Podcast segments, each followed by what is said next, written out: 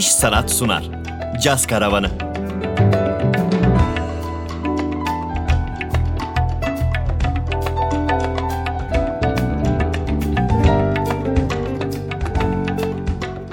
Ben Eray Aytimur ve bugünkü konuğumuz müzisyen Edis Hafızoğlu. Caz Karavanı başlıyor. O dönemlerin bir elektriği vardı. Galiba o dönemler uzayda bir elektrik hasıl oldu. Biz de oradan nasibimizi aldık sözleriyle bahseder Erkin Koray 60'ların müziğinden daha ziyade de rock müziğinden.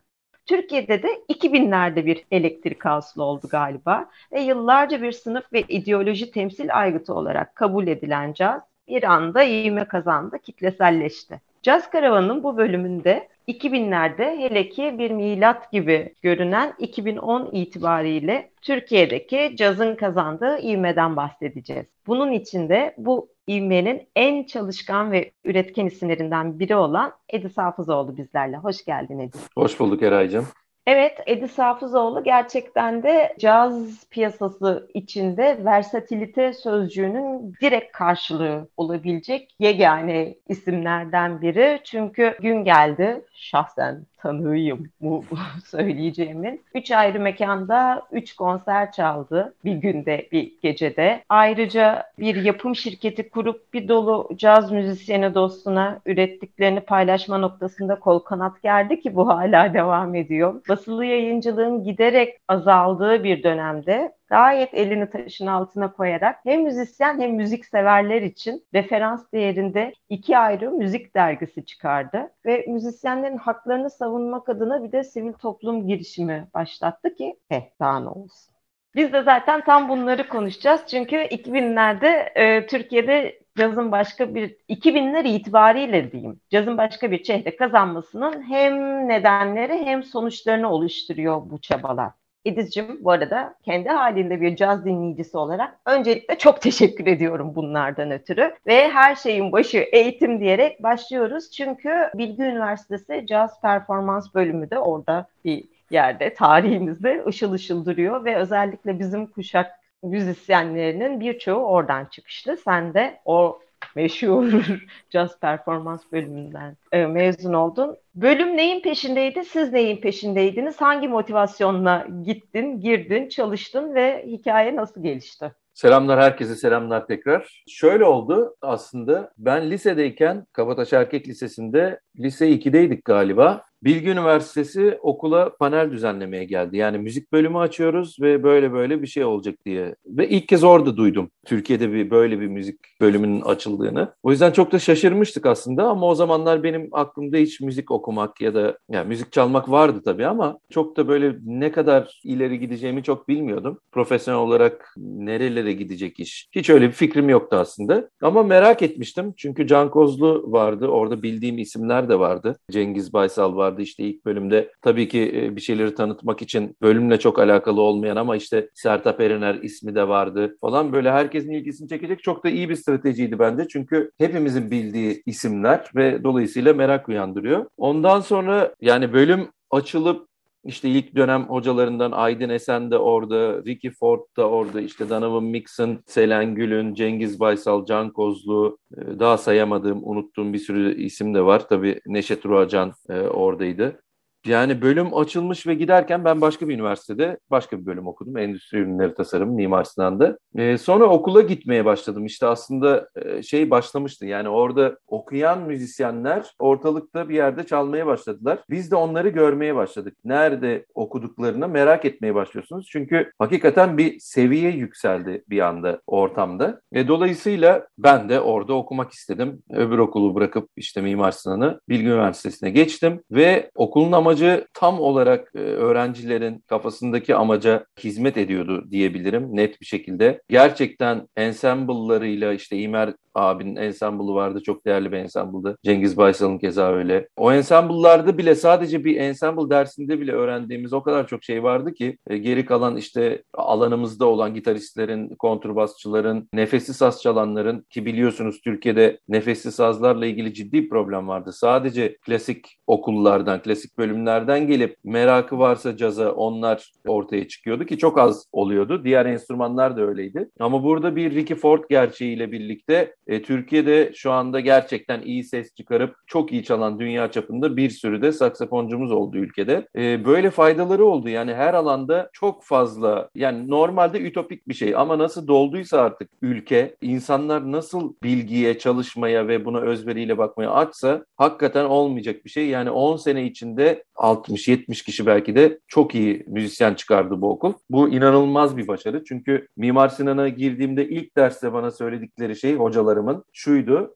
Ee, arkadaşlar buraya 22-23 kişi girdiniz. Biz bu sene yani sizin dönemden en sonunda bir tane iyi bir tasarımcı çıkarırsak bu bizim için büyük bir başarı. Ve oraya sınavla alıyorlar sonuçta. Yıllarca çalışıyorsunuz oraya girmek için. E, iki kişi çıkarsa bu müthiş bir şey e, bizim için. O yüzden herkes tabii ki kendini o bir ya da iki kişiden biri olarak görecek ama hani şey yapmayın. O kadar da demoralize olmaya gerek yok. Her zaman çok çalışın ama bilin ki bu böyle bir şey. Herkes çok iyi tasarımcı olamaz. O zaman bir anlamı kalmaz yani hikayenin. E, mutlaka biri birinden daha iyi olacak aynı dersleri almasına rağmen e, gibi şeyler. O yüzden bence Bilgi Üniversitesi'nin yaptığı şey fantastik bir şeydi bu ülke için. Ama ne kadar dolduysak ben onu diyorum. Ne kadar açsak burada bir şey yapmaya tam doğru zamanda doğru şekilde karşımıza çıktı bu okul ve bölüm. Peki hazır yeri gelmişken buradan bir de e, kendi kendime kaynak yapıp şunu sorayım. Caz müzisyenliğinin ne kadarı eğitimle ne kadarı kişisel yaratıcılıkla, hevesle, e, çalışkanlıkla alakalıdır? Yani herhangi bir müzik tarzı için ya da başka bir şey için de aynı şekilde cevap verirdim aslında. E, bir yeteneğiniz vardır, evet. Ama bunun ne olduğunu, ne kadar olduğunu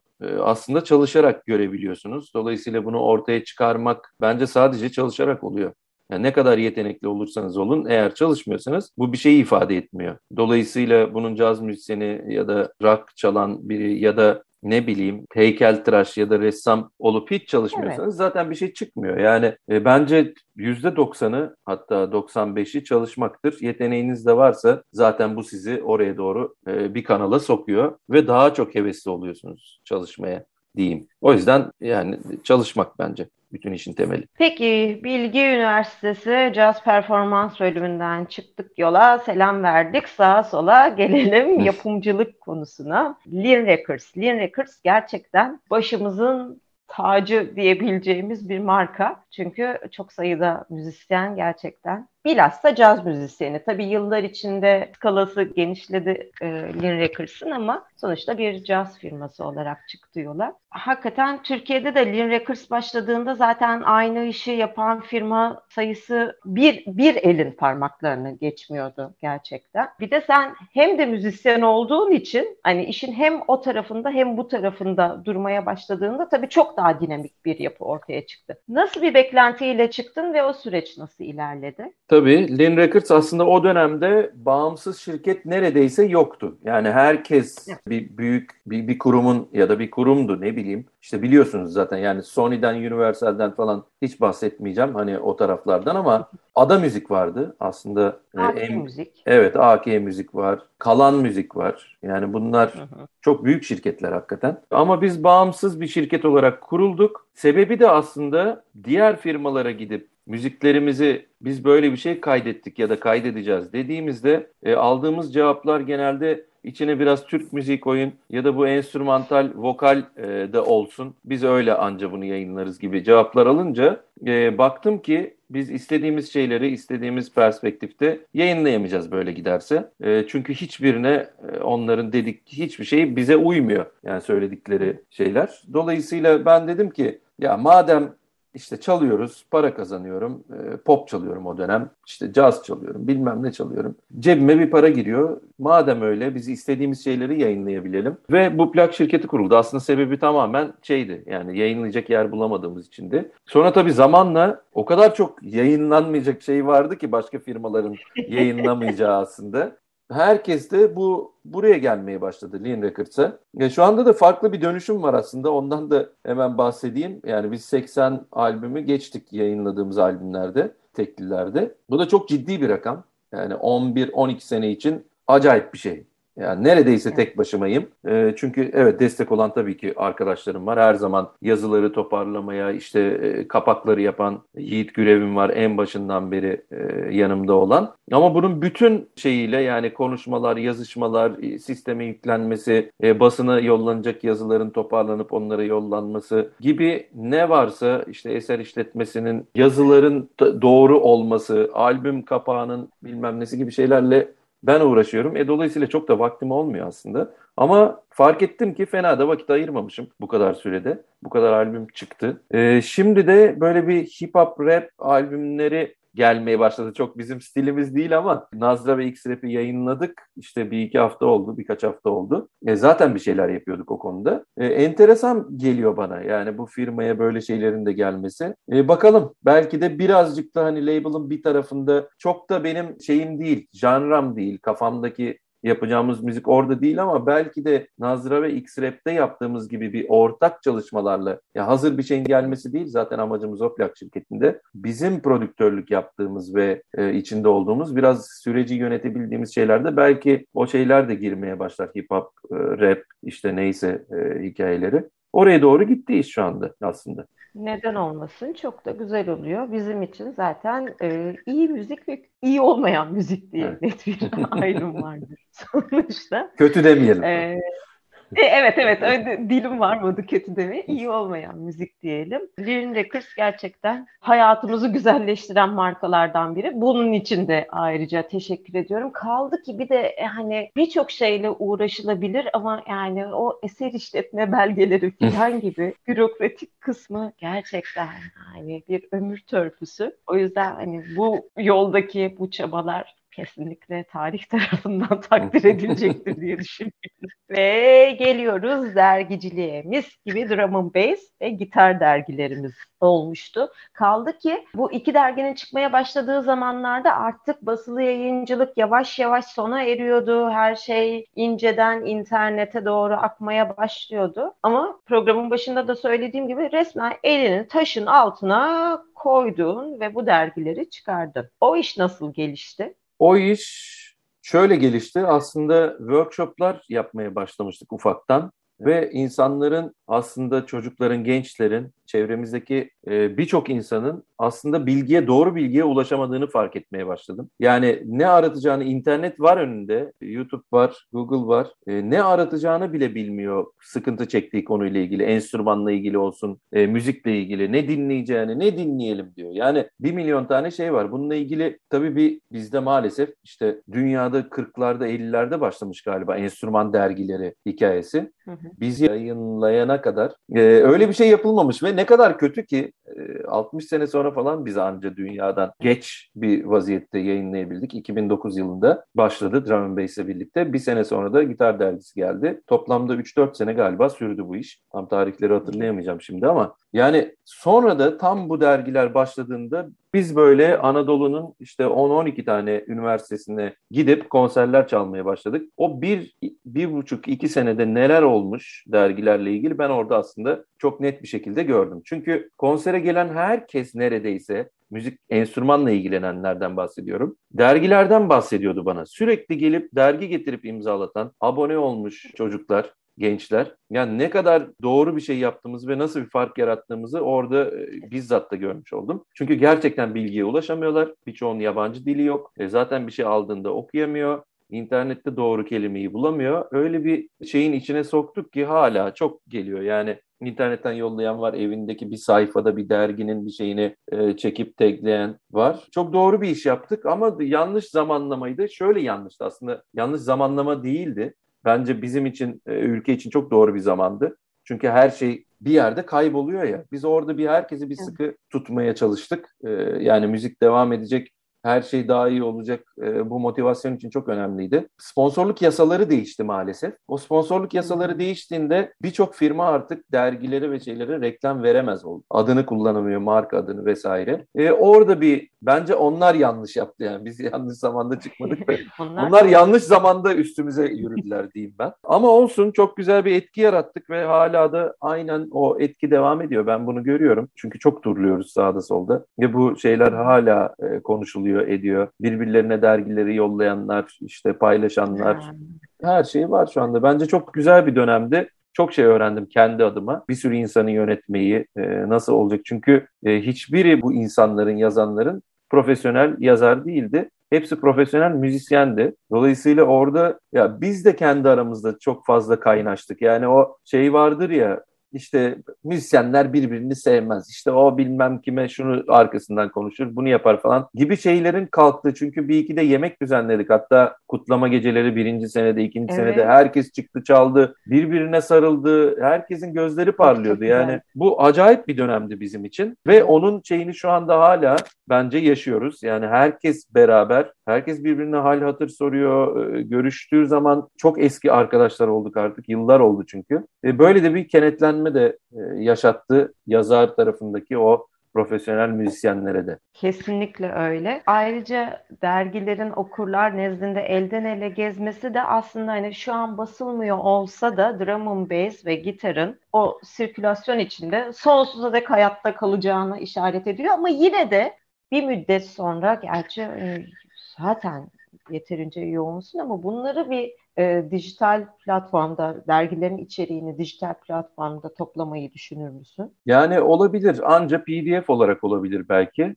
Yani belki de onları işte düzgün bir şekilde scan edip falan koymak gerekiyor. Bu arada ben bu konularda çok dağınığımdır. E, dergilerin bütün sayıları bende olmayabilir. Yani bilmiyorum. Evde bir şeyler görüyorum arada böyle bir arada sırada ama öyle arşivcilik konusunda dedem gibi değilim mesela. Dedem inanılmaz düzenli. Fotoğraf çekildiyse 1948 yılında onu arkasına yazmıştır mutlaka. Çünkü fotoğrafın arkasını çeviriyorsun ve ha şuradalarmış diyorsun. Yerini, yurdunu yazar. Ben tam tersi. Her şeyi hard disklere attım. O hard disk bozuldu. Öyle duruyor. Mesela açıp bakmam lazım. Onların PDF'leri de var, vardı aslında bizde de. Kim bilir nerede? Çevirmeye bile gerek yok. Ee, Her şey elimizde ama e, bilmiyorum yani. Belki bir, bir ara Evet, olur. arşivcilik bir kuşak problemi bizim Evet, aynen öyle. olduğu bir konu. Ya ben pul koleksiyonunda öğrendim. kaldım çünkü. E, pul koleksiyonum vardı. İşte turbo sakız bilmem neleri vardı. O defterler duruyor. Allah'tan onları kaybetmedim yani. Fakat e, belki de hani sen o ortalığa bir mesaj yaysan, ey gençler, e, e, ekibi topluyoruz, dergileri topluyoruz tekrar. Herkes elindeki içeriği paylaşsın dersen belki de gelir. Hemen gelir. Belki Tabii de. tabii biliyorum. O rahatlık da var. Evet. Peki toplayıp gelelim artık. Sen evet sonuçta bir caz davulcususun. Eğitimin, yönelimin bu şekilde. Ama e, az önce de dediğimiz gibi hani caz ve diğerleri şeklinde değil, iyi müzik ve daha az iyi ve iyi olmayan müzik olarak ayırdığımız şu evrende. Caz müzisyeni olarak neler hayal ediyordun, neler buldun Türkiye'de yaşayan, e, tabii ki dünyanın birçok yerinde çaldın ettin. Hatta eğlenceli maceralarını web sitende de paylaştın. Ve fakat günün sonunda Türkiye'deyiz. Neler hayal ediyordun ve geldiğimiz noktada neler buldun? Evet eğitimimi caz üzerine aldım ama kulaklarım hep başka müziklere çok açıktı. Çünkü zaten bağlamayla başladım müziğe. Darbuka çaldım. O tarafta da bayağı bir yoğun bir şey yaşadım çocukluğumdan beri. Hiçbir zamanda ben eğitim olarak aslında caza baktım hep. Yani evet çok dinlerim. Çok severim cazı. Ama kendimi kariyer olarak bir caz müzisyeni olarak konumlandırmadım asla. E, aslında ne hayal ettin dedin ya ben bir şey hayal etmedim aslında. Yani böyle bir şey olacak şunu yapmak istiyorum gibi bir şey hiç kafamda olmadı. E, ne olacağı hakkında bir fikrim yok. Zaten o sürprizi de galiba hayatımda da seviyorum. Yani bildiğim bir şeyin peşinde koşmuyorum hiçbir zaman. E, çünkü zaten biliyorsun ne olacağını. E, oraya o yani bu yolda ne olacağı ile ilgili hiçbir fikrim yoktu ve sadece e, o kendimi bıraktım. Hani çalışmam gerekiyorsa çalıştım, çalmam gerekiyorsa çaldım. Uyumadan günlerce turneler yapmam gerekiyor. Yaptım ve bunu ya bu bir şey olacak diye yapmadım bunu. Sadece o anda e, bundan keyif aldığım için yaptım aslında. Ama Türkiye'de zaten caz çalıp sadece caz çalmak bence yani çok zor bir şey ya. Ya bu ülkenin kendisi bir kere öyle değil. Yani genetiğinde öyle bir şey yok. Burası karma karışık bir sürü kültürün yani dilden yemeğe, bina yapılarından işte ne bileyim e, gelenek göreneği her şey karma karışık bir yer. E, müzik de hayatımızın ta kendisi olduğuna göre bunu böyle Amerikan bir hayale yani İstanbul gibi bir yerde ya da Türkiye'nin herhangi bir yerinde bir Amerikalı gibi yaşamanın bence hiçbir esprisi yok yani çok saçma o zaman. E, ben öyle bir şey yaşamak isteseydim e, New York'a giderdim yani ve orada yaşardım bunu. E, Yani. Ne olursa olsun yani burada böyle bir şeyi tercih etmem. Dolayısıyla ben tercih etmedim böyle düşündüğüm için. E, burada ne yaşıyorsak hep beraber ben onu çalıyorum ve onu yaşıyorum aslında. Peki dinleyicilerimize cazla kurdukları ilişkide bir motivasyon mesajı verecek olsan ne söylersin? E, sonsuz bir derya bir kere caz. O yüzden bence çok önemli. Bir sürü müzik tarzından e, farkı da bu zaten. Yani klasik müzik örneğin tam zıttını verecek olursak e, her şeyin yazılı çizili olduğu, e, doğaçlamanın olmadığı bir müzik türü klasik müzik. Ve işte ne bileyim e, 400 yıl önce yazılmış ya da 300 yıl önce yazılmış şeylerin o netlikte çalınması bekleniyor. Yani aslında senden önce binlerce kişinin çaldığı şeyi, iyi çaldığı bir şeyi bu sefer senden de çok iyi çalmanı bekliyorlar ve sen bunun için çalışıyorsun. E, caz bunun tam tersi. Sen onlar kadar iyi ya da kötü değil, sen yeni bir şey yapmaya çalışıyorsun. Yani kendini ifade etmeye çalışıyorsun. Bence en büyük farkı bu diğer müziklerden. Yani kendin gibi olmak, kendi sound'unun olması, kendi cümlelerinin olması. E, o yüzden çok önemli. Başkasının söylediklerini ezberleyip çıkıp sahneye konuşmak gibi. Yani kendini ifade edemiyorsun diğer müziklerde çok fazla. Bu kadar en azından. Ama caz o yüzden çok değerli. Bunu hayatımızın tamamı gibi e, düşünürsek aslında e, kişinin kendisini öne çıkarması gibi düşünebiliriz cazı. Yani kendi fikirlerini söyleyebilmesi rahat rahat diyelim. O yüzden motivasyon konuşması mı olur? Hani demotive mi eder insanları bilmiyorum ama sonuçta kendinizi de ifade etmek için çalışmanız gerekiyor. Yani kendinizle ilgili çok çalışmanız gerekiyor. Müzikte de aynı bunun karşılığı var bence. E, o yüzden çok değerli. Yani siz siz oluyorsunuz işin sonunda. Eğer bununla e, yeterince buna yeterince vakit ayırırsanız diyeyim. Tamam, o kadar güzel bir noktada bıraktın ki biz de zaten artık burada toparlayalım. Çok teşekkürler Ediz. Ben teşekkür ederim. Ayrıca program içinde birkaç kere daha teşekkür ettim. Fakat e, sadece e, Caz Karavanı özelinde değil, yıllardır müzisyen yapımcı, yayıncı olarak ortaya koyduğun bütün eforlar için neredeyse tek kişilik bir dev kadro olarak ayırdığın değerli emeğin için sağ ol, var ol. Ben teşekkür ederim. Tabii ki hiçbir şeyi tek başıma yapmadım. Hep yanımda birileri oldu ki ben kolektif işleri çok severim. Yani e, yetiştiğim şey de öyle yani Bulgaristan öyle bir yerdi. Liseye kadar orada yaşadım, okudum ben de. Birlikte bir şey yapmanın çok büyük bir gücü var ki ben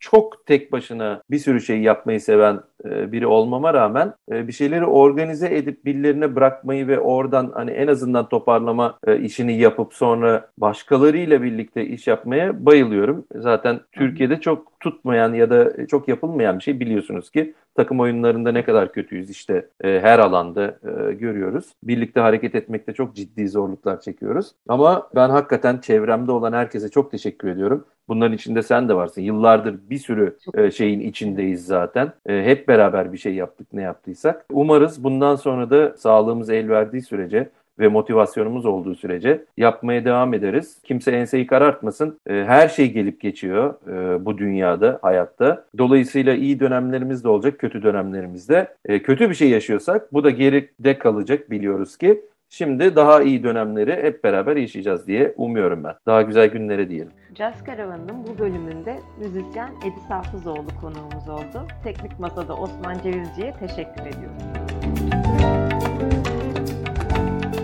İş Sanat'ın katkılarıyla hazırlanan Caz Karavanı sona erdi. Bir sonraki bölümde caz müziği içindeki yolculuğumuza devam edeceğiz. İş Sanat sundu. Caz Karavanı.